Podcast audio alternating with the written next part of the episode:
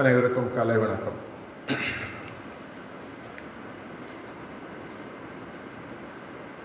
வீட்டை கட்டிப்பார் கல்யாணம் பண்ணிப்பார்னு அந்த காலத்தில் ஒரு சொல் உண்டு.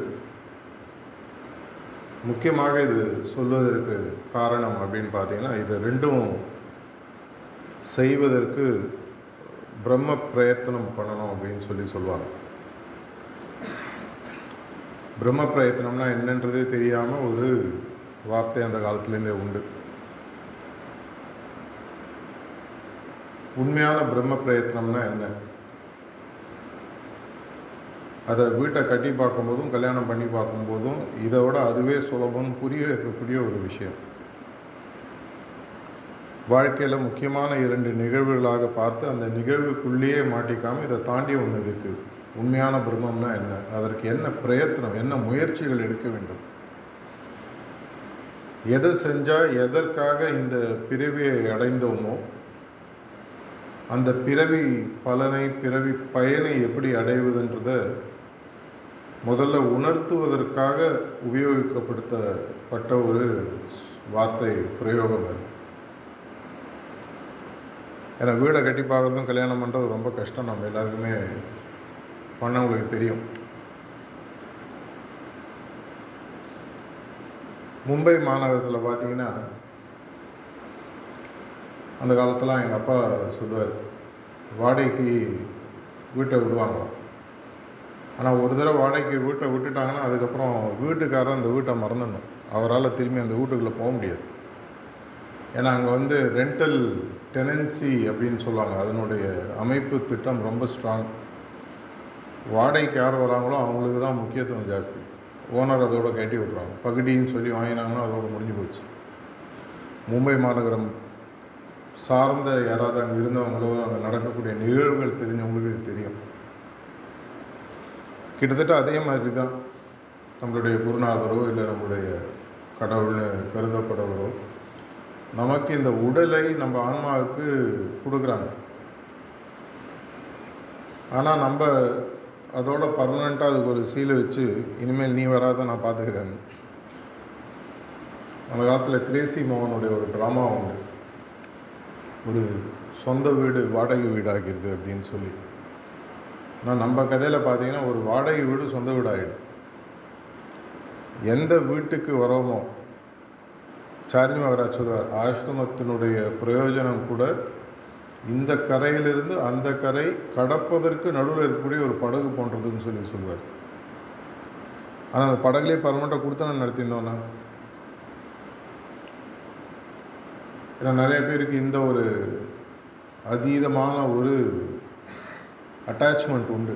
நம்ம சிறிதாக எதை உருவாக்குகிறோமோ அதிலேயே மாட்டிக்கிட்டு எதற்காக இந்த உடலுக்குள் இந்த ஆன்மா புகுந்ததுன்ற மறந்துட்டு அந்த சின்ன விஷயங்களை மாட்டிக்குது. ஆசிரமம் கூட அந்த விஷயத்தில் பார்த்தீங்கன்னா ஒரு சின்ன விஷயம். இதனுடைய பலன் இதனை உபயோகித்து இதையும் தாண்டி மேலே இன்னொரு இடத்துக்கு போகணுன்றது. இல்லை எனக்கு ஆசிரமம் பிடிச்சிருக்கு. பக்கத்துலேயே ஒரு அப்பார்ட்மெண்ட் கட்டிக்கிறேன். அங்கேயே இருக்கேன். இந்த எண்ணங்கள்லாம் நமக்கு புரிவதற்காக தான் மீண்டும் மீண்டும் நம்மளுடைய மாஸ்டர்ஸ் நம்மளுக்கு பல வகையில் பல முறைகளில் நம்மளுக்கு தகவல்கள் விஷயங்கள் சொல்லிகிட்டே இருக்காங்க. ஏன்னா மனித பிரிவுன்றது ஒரு முக்கியமான ஒரு காலகட்டம். இந்த ஆன்மாவினுடைய பயணத்தில். இந்த மனித கட்டத்திற்கு முன்னாடியும் இந்த மனித கட்டத்திற்கு தாண்டியும் பார்த்தீங்கன்னா இரண்டுமே வந்து ஒரு கிட்டத்தட்ட ஒரு ஆட்டோமேட்டிக் ப்ராசஸ்ன்னு சொல்லி சொல்லுவாங்க. ஐந்து உயிரினங்கள் ஆக நம்மளுடைய ஆன்மா பிரயோகிக்கும் போது யோகிக் லிட்ரேச்சரில் கிட்டத்தட்ட சொல்லுவாங்க எண்பத்தி நாலு லட்சம் இந்த ஆன்மாக்கள் பல உடல்களை விட்டு பல நிலைகளை விட்டு வரக்கூடிய ஒரு அபூர்வமான நிலை இந்த மனித உடல் என்பது. ஓர் அறிவில் ஆரம்பித்து ஐந்து அறிவு வரைக்கும் தாண்டி ஆறறிவு படைத்த மனிதனாக வருவதற்கு நம்ம எண்பத்தி நாலு லட்சம் பிறவிகள் எடுக்க வேண்டியிருக்குன்னு யோக சாஸ்திரம் அந்த காலத்தில் நம்மளுடைய புத்தகங்கள்லாம் சொல்லப்பட்டிருக்கு. ஆனால் எதற்காக இவ்வளோ தூரம் தாண்டி வந்திருக்கும்? சஹஜ்மார்கள் நம்ம எப்பவுமே மாஸ்டர் சொல்கிறது பார்த்தீங்கன்னா purpose is to go back to the original home எது நம்மளுடைய உண்மையான சொந்த வீடோ அந்த வீட்டுக்கு போவதற்காக எடுக்கப்பட்ட ஒரு இரவி இது. ஆனால் அது புரியாமையே இல்லை புரிந்தும் புரியாத போல் நடிக்கக்கூடிய ஒரு நிலையில் இருக்கும். அது அபியாசிகளுக்கு அது இன்னும் கஷ்டம். நம்மளுடைய மார்க்கம் புரியலை. நம்மளுடைய மார்க்கத்தின் குறிக்கோள் புரியாமல் வெளியில் இருக்கிறவங்களுக்கு பரவாயில்ல. சாரிஜி மாற அடிக்கடி கிண்டலாக சொல்கிறார் தூங்குறவனை தான் நட எழுப்ப முடியும்? தூங்குற மாதிரி நடிகர்னு எப்படி எழுப்புறது? அதனால் பல முறைகள் அபியாசிகள் இந்த மாதிரி சின்ன சின்ன விஷயங்கள் பெரியவர்கள் அழகாக சொல்லியிருக்காங்க. சிற்றின்பம் பேரின்பம்னு சின்ன சின்ன விஷயங்களில் மாட்டிக்கிட்டு இப்போ கூட எதற்காக நம்மளுடைய உண்மையான பிறவி இருக்குது எங்கே போய் சேரணும் அப்படின்றது புரியாமல் வாடகைக்கா கிருஷ்ணபரவாத்மா கீதையில் அர்ஜுனனுக்கு சொல்லும்போது அழகாக சொல்லுவதாக நான் படிச்சிருக்கு இந்த ஆன்மான்றது இந்த உடலுக்குள்ளே போடுறதுன்றது ஒரு மனுஷன் சட்டை போடுற மாதிரி. சட்டையை கட்டிட்டு அடுத்த சட்டை இந்த சட்டை எதற்காக போட்டோன்றது தெரிஞ்செடுத்தோன்னா நம்ம இந்த பிறவினோட பலனை இல்லைன்னா அடுத்த சட்டை எடுக்குது. அது திரும்பி திரும்பி அது வருவது எதற்காக ஒரு காரணம்? எதற்காக நீ வரன்றது புரிய வைக்கிறதுக்காக. சிஸ்டர் பேசும்போது சொன்னாங்க யோக் மகோத்சவம்லாம் எதுக்கு நடத்துகிறோம் அட்லீஸ்ட் எனக்கு புரியுதோ இல்லையோ மற்றவங்களுக்கு சொல்லும்போதா எனக்கு புரியட்டுன்றதுக்காகவோ அப்படின்னு நான் நினைக்கிறேன் சில நேரத்தில். நான் பல நேரங்களில் வந்து மற்றவங்களுக்கு ஒரு விஷயத்தை மீண்டும் மீண்டும் சொல்லும் பொழுது தான் நமக்கே வந்து அந்த விஷயத்தினோட அர்த்தம் புரிய ஆரம்பிக்குது. உண்மையை பேசு நல்லதை செய் அப்படின்னு நம்ம அடிக்கடி சொல்லுவோம் நமக்கே நம்ம மீண்டும் மீண்டும் மனசுக்குள்ளே ஒரு சொல்லிக்கிறோம். உலகத்துக்கு டார்ச் அடிக்கிறது பதிலாக முதல்ல நீ உள்ளே திரும்பி நீ முதல்ல உண்மை பேசுகிறியா சத்தியமாக இருக்கியா?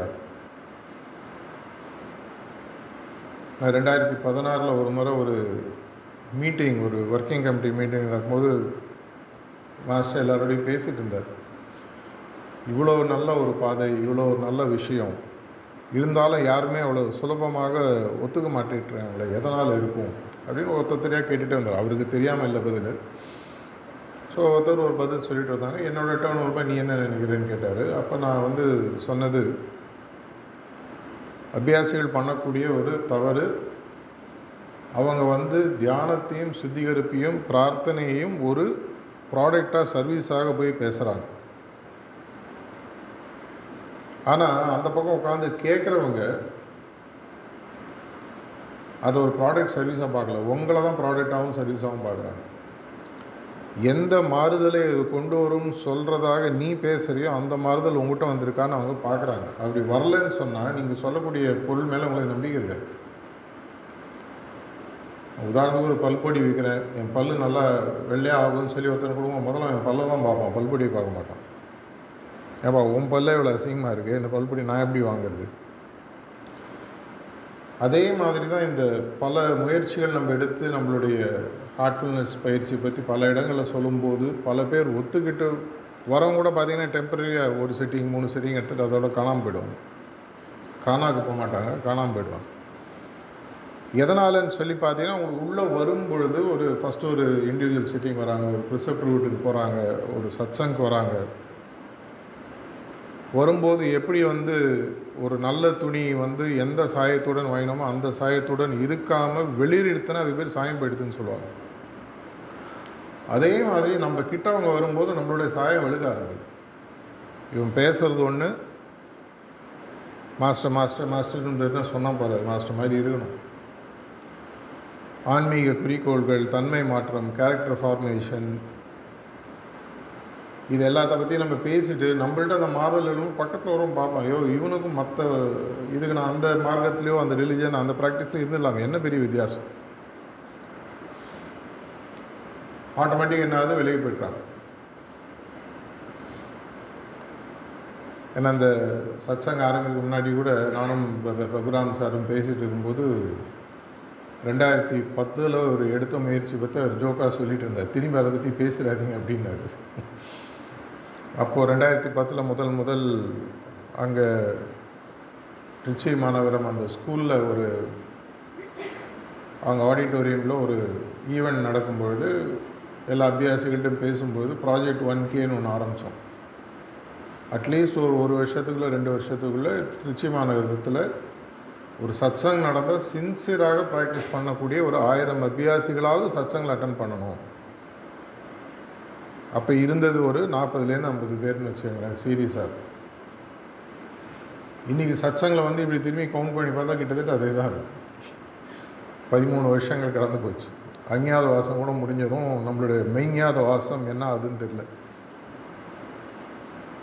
எதனாலன்றது திரும்பி திரும்பி பார்க்கும்போது பார்த்தீங்கன்னா நம்ம எதை வந்து பொருளாக எதை வந்து ஒரு சர்வீஸாக பேசுகிறோமோ அந்த பொருளாக சர்வீஸாக நம்ம மாறாத வரைக்கும் நம்ம பேசக்கூடிய விஷயங்கள் அந்த பக்கம் சரியாக போய் சேராது. ஏன்னா மற்ற இடங்களில் துணி விற்றீங்கன்னா துணியை பார்த்துட்டு வாங்குறோம் ஆளை பார்த்து வாங்குறவங்க ரொம்ப கம்மி.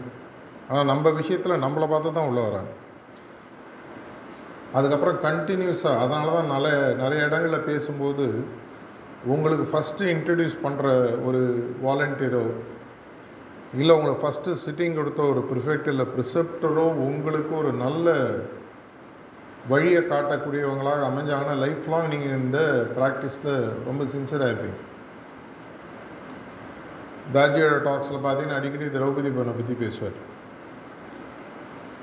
அவருக்கு அவங்களுடைய சிட்டிங்கும் அவங்க அவங்கள்ட்ட கொடுத்த வாய் மூலமாகவும் உணர்வு மூலமாகவும் கொடுத்த விஷயங்களும் அவருக்கு ஒரு பெரிய ஒரு உள்ள ஒரு தாக்கத்தை ஏற்படுத்தியிருக்கு அதனால் அவருக்கு லைஃப் லாங் அதை சப் பற்றி சொல்லணுன்ற பேச்சு இதை மாதிரி உங்களுக்கும் சில அபியாசிகளுக்கு அட்லீஸ்ட் அந்த அனுபவம் இருக்கும். அந்த ஒன்று ரெண்டு மூணு அபியாசிகளோ இல்லை அந்த அஞ்சு ஆறு ப்ரிசப்டர்ஸோ தான் அது மாதிரி அப்படின்னா அந்த ஃபீலிங்கை கொடுக்க முடியுமா? மற்றவங்களால முடியாதா? ஒரு உண்மையான அபியாசின்றவன் மாஸ்டருடைய பிரதிபிம்பமாக இருக்க போகிறோம் அப்படியே ஒரு ரிஃப்ளெக்ஷனாக இருக்க போகிறோம் அப்படி ரிஃப்ளெக்ஷனாக நீங்கள் இருக்கக்கூடிய பட்சத்தில் எதிலுக்கு எதிர்க்க இருக்கிறவங்க உங்களை அங்கே பார்க்கக்கூடாது. சொல்கிறது ஈஸி அப்படின்னா உண்மையாகவே இதை நீங்கள் ஆனால் கன்வீனியண்ட்டாக எடுத்துக்காதீங்க. சார் சொன்னாருங்க நான் மாஸ்டராக மா மாஸ்டர் மாதிரி மாற வரைக்கும் நான் வாலண்டியர் பண்ண வேணாம்னு ஜாலியாக கேண்டு போயிடாதீங்க. அது முக்கியமான விஷயம் இல்லை. பன்னெண்டாம் கிளாஸ் படிக்கணும்னா ஒன்றாம் கிளாஸ் ஃபெயிலு இனிமேல் நான் படிக்க மாட்டேன்னு விட்டுட்டீங்கன்னா ஒன்றாம் கிளாஸ் ஃபெயில் அப்படியே இருக்க வேண்டியது தான் அது இன்னும் ஒரு நாலஞ்சு பேர் படித்து ரெண்டாம் கிளாஸ் போய் மூணாம் கிளாஸ் போய் பன்னெண்டாம் கிளாஸ் வந்தால் தான் பன்னெண்டாம் கிளாஸ் பாஸ் பண்ண முடியும். ஏன்னா நம்மளுடைய மார்க்கத்தில் நமக்கு குறிக்கோள் அப்படின்றதுல தெளிவு ரொம்ப முக்கியம். ஏன்னா என்னுடைய ப்ரிசெப்டை இன்ட்ரடியூஸ் பண்ணவும் முதல்ல ரொம்ப ஒரு நாலஞ்சு மாதம் கஷ்டப்பட்டார் என்னோட. டைரி டைரி எழுதுகிற பழக்கம் உண்டு. ஆனால் அடிக்கடி சொல்லுவார் எதற்காக நீ சகஜ மார்க்கத்தில் சேர்ந்துன்றதை குறிக்கோளை கண்டுபிடிச்சி முதல்ல உன்னோட டைரியில் எழுது. அது எழுதாத வரைக்கும் உனக்கு இதில் ஒரு பிடிப்பு வராதுன்னு சொல்லுவார். நான் அவரை முதல்ல சீரியஸாக எடுத்துக்கல. ஒரு நாலஞ்சு மாதம் கழித்து தான் எனக்கு ஒரு திடீர்னு ஒரு எங்கேயோ ஒரு லைட்டு பல்பு எரிஞ்சுது. அந்த டைமில் தான் நான் சார்ஜி மகாராஜை தூரக்கேந்து பார்க்க ஆரம்பிச்சேன். பக்கத்தில் இன்னும் நான் போகல. தூரக்கேந்து பார்க்கும்போது தான் ஒரு பிடிப்பு வந்தது. அப்போ என்னோடய டைரியில் எடுத்து ஒரு பேஜில் எனக்கு எது குறிக்கோள்னு தோணுச்சோ எழுதினேன். நம்ம சிஸ்டமில் ஒரு ஒரு மகத்தான விஷயம் என்னென்னா எல்லாருக்கும் ஒரே குறிக்கோள் இருக்கணுன்ற அவசியம் இல்லை. இது லௌகீக வாழ்க்கைக்கும் பொருந்தும். இப்போ நீங்கள் பணக்காரர் ஆகணும்னு ஆசைப்பட்டீங்கன்னா பத்து லட்சம் சம்பாதிச்சா அவங்க நீங்கள் பணக்காரர் நீங்கள் நினைக்கலாம் இன்னொருத்தருக்கு அஞ்சு கோடி இன்னொருத்தருக்கு ஐம்பது கோடி இன்னொருத்தருக்கு ஐயாயிரம் கோடி. கார் வாங்கினா சொகுசுன்னு நினைக்கிறேன் சாதாரண கார் வாங்கணும். இன்னும் பெரிய கார் வாங்கணும். அதை விட பெரிய கார் வாங்கணும். முடிஞ்சால் ப்ரைவேட் ஜெட் இருக்கணும். இதே மாதிரி ஆன்மீகத்திலையும் உங்களுடைய குறிக்கோளானது ஒரே ஒரு குறிக்கோளாக இருக்கணுன்றதில்லை எல்லாருக்கும் ஒரே குறிக்கோள் இருக்கணுன்ற அவசியம் இல்லை. அந்த ஒரே ஒரு குறிக்கோளும் பர்மனெண்ட்டாக அதுவே தான் இருக்கணுன்ற அவசியம் இல்லை. ஸ்கூலில் சேரும்போது ஃபஸ்ட் ஸ்டாண்டர்ட் பாஸ் பண்ணாலே பெரிய விஷயம்னு நினச்சின்னு இருப்போம். ஒருவேளை நம்மளுக்கு சின்ன வயசில். பக்கத்தில் போகும்போது primary school high school higher secondary college graduation அதுக்கப்புறம் ஒரு எம்ஃபில் ஒரு பிஹெச்டி அப்புறம் போஸ்ட் டாக்டர் அப்படின்னு போயிட்டே இருக்கலாம். அதே மாதிரி நம்மளுடைய மார்க்கத்திலும் நம்மளுடைய குறிக்கோள் ஆனது தொடர்ச்சியாக ரிஃபைன் ஆகிட்டே இருக்கும். லாலாஜி மகாராஜ் காலத்தில் இருந்த சஹஜ மார்க்கம் உலகத்துக்கு தெரிஞ்ச சஹஜ் மார்க்கத்தை பாபு மகாராஜ் இன்னும் ரிஃபைன் பண்ணார். நான் ரீசெண்டாக ஒரு இடத்துல தாஜி பேசும்போது சொன்னார் லாலாஜி மகாராஜ் காலத்தில் க்ளீனிங்கிறது ஓப்பனாக சொல்லிக் கொடுக்கப்படவில்லை. லாலாஜி மகாராஜ் டிரான்ஸ்மிஷன் மூலமாகவே பண்ணாலும் க்ளீனிங்கிறது உட்காந்து தனியாக பண்ணணும். இதுதான் க்ளீனிங் அப்படின்ற சொல்கிற கான்செப்ட் பார்த்தீங்கன்னா பாபுஜி மகாராஜ் பண்ணுறாரு சென்ட்ரல் ரீஜன்ற கான்செப்ட் ஓப்பனாக சொல்லி பதிமூணாவது பிள்ளையை பற்றி சொல்லி அதை இன்னும் சார்ஜி மகாராஜ் ஃபர்தராக ரிஃபைன் பண்ணுறாரு அப்புறம் தாஜி வந்ததுக்கப்புறம் பார்த்தீங்கன்னா இன்னும் பல பல techniques concept strategic point in C கில்ட் அப்படின்ற பாயிண்ட் டி இது மாதிரி இன்னொரு பாயிண்ட்ஸ் இருக்குன்னு எதிர்காலத்தில் சொல்கிறேன்னு சொல்லியிருக்காரு. அதே மாதிரி தான் நம்மளுடைய குறிக்கோளும் மாறும். ஆனால் குறிக்கோள்ன்றது ஒரு பிகினிங் அட்லீஸ்ட் இதுவாகவாது நான் ஆக வேண்டும். அப்படி இல்லைன்னா இப்படி பாருங்கள் ஒன்று போத்திட்டு படுத்துக்கலாம் இல்லை படுத்துட்டு போத்திக்கலாம். அட்லீஸ்ட் சஹஜ்மார்க் பற்றி ஹார்ட்ஃபுல்னஸ் பற்றி யார்கிட்டயா பேசும்பொழுது இந்த மார்க்கம் என்ன கொடுக்குன்னு பேசுகிறது இனிமேல் விட்டுருங்க. உங்களுக்கு என்ன நடந்ததுன்ற பேசுவேன் அது சாஸ்வதம். நான் ஒரு முறை ரெண்டாயிரத்தி பத்தில் ஒரு ஃபங்க்ஷனரி மீட்டிங் மணப்பாக்கத்தில் நடக்கும்போது எனக்கு ஒரு டாபிக் சார்ஜ் யாராவது கொடுத்தார் பேசுறதுக்கு. நான் ஆஸ் யூஷுவல் உடனே இந்த புக் எடுத்து அந்த புக் எடுத்து நோட்ஸ்லாம் எடுத்து உட்காந்துட்டு இருந்தேன். திடீர்னு பாட்டையில் சாப்பிட வந்தார். நான் கையில் நோட் என்ன எழுதிட்டுருக்காரு இல்லை நான் நீங்கள் பேசணும். நீங்கள் டாபிக் கொடுத்து எழுதிட்டு இங்கே வந்து உட்காரு அப்படின்னாரு. என்ன பண்ணிகிட்ருக்காரு இந்த அந்த புக்கிலே இந்த எழுதுகிறேன் அது எல்லாத்தையும் தூக்கி போடு. சரி ஏதோ சொல்ல போகிறாராக்கும் அப்படின்னு வெயிட் பண்ணேன். நீ எந்தெந்த புக்கில் இந்த விஷயத்த சொல்கிறியோ அந்த புக்கெல்லாம் அவன் ஏற்கனவே படிச்சிருக்கான். ஒரு அபியாசிகிட்ட பேசும்போது நீ ரொம்ப ரொம்ப ரொம்ப அக்கறையாக இருக்கணும். உனக்கு தெரிஞ்ச விஷயம் கண்டிப்பாக அவனுக்கும் தெரியும். நீ படிக்கிற புக்கும் அவன் படிக்கிற புக்கும் ஒன்று தான் அட்லீஸ்ட் தேரிட்டிக்கலாக தெரியும். நான் என்ன பண்ணணும் மாஸ்டர் அப்படின்னு? இது எல்லாத்தையும் ஒதுக்கி வச்சுட்டு நீ எதை சொல்ல வரியோ அதை உன்னோட அனுபவத்திலேருந்து சொல்லு. ஏன்னா உன்னுடைய அனுபவன்றது உன்னுடைய பாதையில் நீ கற்றுக்கொண்ட விஷயம். இந்த ரோட்டில் நான் எப்படி பின்னாடி ஜானகி ஃபார்ம் நடத்துக்கு போகும்போது கல் காலில் குத்தும் அப்படின்னு நான் சொன்னால் அது தேரி. கல்லில் காலு குத்தி அந்த அனுபவத்தை நான் சொன்னேன்னா அது என்னுடைய ப்ராக்டிஸ் இப்படி இருக்கும். அதனால தான் கல்லும் முள்ளும் காலுக்கு மெத்தைன்னு அந்த காலத்தில் உண்டு. அதே மாதிரி நீங்கள் அட்லீஸ்ட் ஹார்ட்ஃபுல்னஸ் பயிற்சி பற்றி மற்றவங்கள்ட்ட பேசும்போது உங்களுடைய பயிற்சியை பற்றி பேசுங்க. உங்களுடைய அனுபவத்தை பற்றி பேசுங்க. இட்டு கட்டாதீங்க கதை சொல்லாதீங்க காதில் பூ சுத்தாதீங்க. எனக்கு இது நடந்தது இந்த மாற்றம் எனக்கு நடந்தது நீங்கள் பாருங்கள் ஏன்னா நீங்கள் போய் பேசுகிறவங்களுக்கு ஏற்கனவே மூணு நாலு அஞ்சு பத்து வருஷத்துக்கு முன்னாடி தெரிஞ்சவங்களா இருப்பாங்க. உனக்கு ஞாபகம் இருக்கா? நம்ம ஸ்கூலில் படிக்கும்போது நான் இப்படிலாம் பண்ணுவேன். இந்த பழக்கம்லாம் எனக்கு இப்போ போயிடுது எதனால் போச்சு? சுத்திகரிப்புன்னு ஒன்று இருக்குது நான் முடிவு எடுக்கும் அவசரமாக எடுப்பேன் தெரியுமா? அந்த அவசரமாக எடுக்கக்கூடிய தன்மை எனக்கு மாறிடுது. எதனால்? தியானம் பண்ணும்போது என்னுடைய மனசு கொஞ்சம் சாந்தமாக இருக்குது பார்க்கக்கூடிய விஷயங்களை நான் இன்னும் தெளிவாக பார்க்குறேன். ஆமாப்பா எனக்கு நல்லா ஞாபகம் இருக்குது என்னுடைய பழைய நண்பர்கள் நிறைய பேர் சேர்ந்ததுக்கோ இல்லை சேராததுக்கோ காரணம் என்கிட்ட அவங்க பார்த்த மாறுதல்கள் இல்லை அவங்க பார்க்காத மாறுதல்கள். ஆனால் நிறைய பேர் சேர்ந்துருக்காங்க. இதை நம்மளுக்கு கவனமாக இருக்கணும். ஏன்னா யோக மகோத்சவ பற்றி சிஸ்டர் சொல்லும்போது கேட்டாங்க ஏதாவது சொல்லுங்கன்னு சொல்லி. நீங்கள் இந்த பயிற்சியை பற்றி எடுத்து பேசும்பொழுது இந்த பயிற்சியினால் உங்களுடைய உண்மையான மாற்றங்கள் உங்கள் வாழ்வில் நட நடக்கலைன்னா பரவாயில்லைங்க. நான் இன்னும் இப்போ தான் ஆரம்பிச்சிருக்கேன். எனக்கு பெருசாக மாறுதல் வரல. மாறுதல் வருன்ற நம்பிக்கை எனக்கு இருக்குது ஏன்னா இந்த சைனீஸ் பேம்பு ஸ்டோரின்னு கேள்விப்பட்டிருப்பீங்க. சில விதைகள்லாம் போட்டோன்னா விளைவிக்கும் இந்த சைனாவை சேர்த்த அந்த மூங்கில் மரமானது முதல்ல ஒரு நாலு வருடம் பத்து மாதங்களுக்கு கீழ்ப்பக்கம் வளர்ந்துட்டே போங்க வெளியில் வளராது. அந்த நாலாவது வருடம் பத்தாவது மாதம் தாண்டினதுக்கப்புறம் தான் அதனுடைய வளர்ச்சி மண்ணுக்கு வெளியில். அதுக்கப்புறம் பார்த்தீங்கன்னா அது பாட்டு ஐம்பது நூறு அடி வளர்ந்து கிடுகிடுன்னு போயிடும். ஸோ சில பேருக்கு வரக்கூடிய மாறுதல்கள் ஓவர் நைட்டாக வரணுன்ற அவசியம் இல்லை. நீங்கள் உண்மையாக சொல்லுது பாருப்பா நான் நாலு வருஷமாக ப்ராக்டிஸ் பண்ணுறேன் நீ நினைக்கிற அளவுக்கு எனக்கு இன்னும் மாறுதல்கள் வரல. ஆனால் வருன்ற நம்பிக்கை எனக்கு இருக்குது ஆஃப்டர் ஆல் நம்ம எல்லாருமே வளர்ந்தவர்கள். ஒவ்வொரு முறை ஒரு ஆட்சி நடக்கும்போது ஆட்சி மாற்றத்திற்கான ஒரு எலெக்ஷன் வரும்போது ஓட்டு போடும்போது அடுத்த ஆட்சியாவது பெட்டராக இருக்கும் நம்பிக்கையில் தானே போடுறோம். அந்த மாறுதல் நடந்துடுமோ? மனிதன் வாழ்வதே நம்பிக்கையில் தான். நம்பிக்கை என்பது ஒன்று இல்லை என்றால் நாளை காத்தால் நம்ம கண் விழிக்க மாட்டோம்.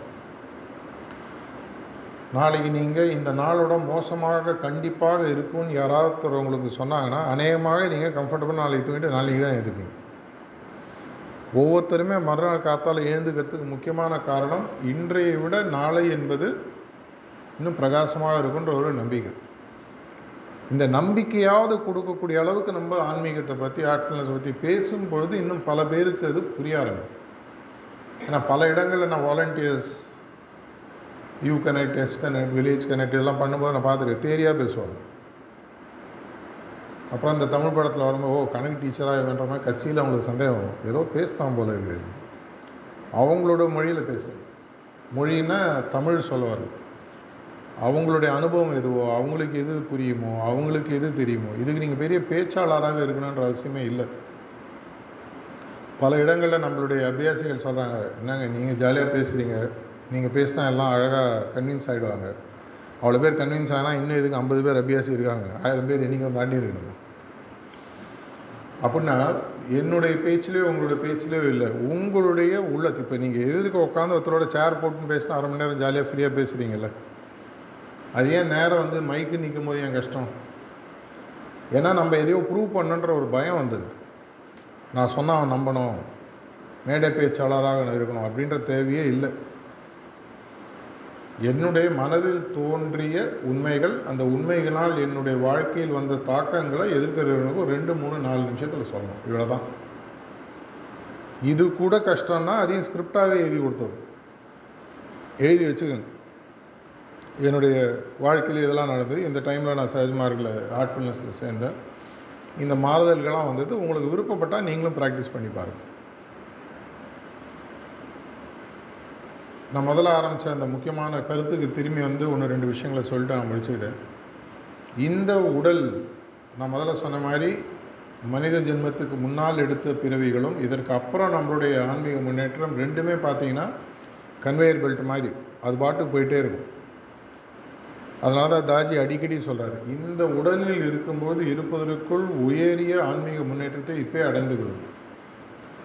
ஏன்னா நீங்கள் ஒருவேளை ஏழாவது பாயிண்டில் இருக்கீங்க லிபரேஷன் ஆகிடுத்து உடலை விட்டு நீங்கள் உங்கள் உயிர் பிரிந்து விட்டது.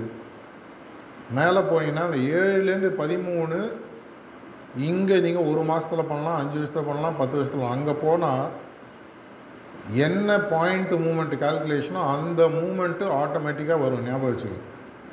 சிம்பிளாக சொன்னோன்னா முதல் புள்ளியிலிருந்து இரண்டாவது புள்ளி போவதற்கு இருபத்தி நாலு மணி நேரம் பயிற்சி செஞ்சு சொந்தமாக தியானம் பண்ணால் நாற்பத்தஞ்சு வருஷம். அது அடுத்த புள்ளிக்கு அஞ்சு அதுக்கு அடுத்த புள்ளிக்கு அஞ்சு போட்டுனே வாங்க.